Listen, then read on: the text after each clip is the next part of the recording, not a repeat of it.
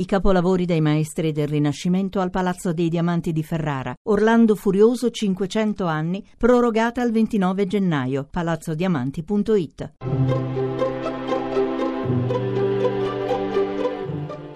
Il pensiero del giorno.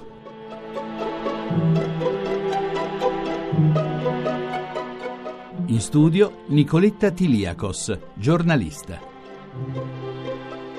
L'anno è appena cominciato e naturalmente per tutti la speranza è che sia molto migliore di quello trascorso. Di speranza ci parla il polacco Czesław Milosz, che fu Nobel per la letteratura. Niente di meglio come augurio che le parole di un poeta come lui. Anche se i motivi di ottimismo ci sembrano scarsi, scrive Milosz, bisogna sempre opporsi all'assenza di speranza. Era questo che voleva dire Dostoevsky, scettico sulle sorti della civiltà, quando affermava che la bellezza salverà il mondo.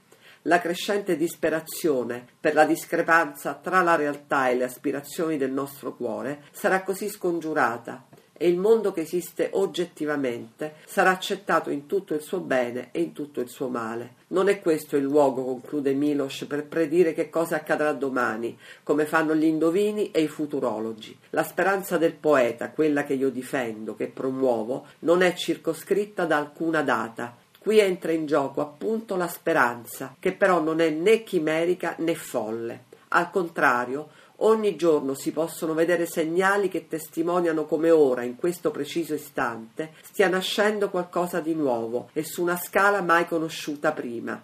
Un'umanità che si configura come una forza elementare, conscia di trascendere la natura, perché solo l'uomo ha ricevuto in eredità quel tesoro che è la memoria, ovvero la storia.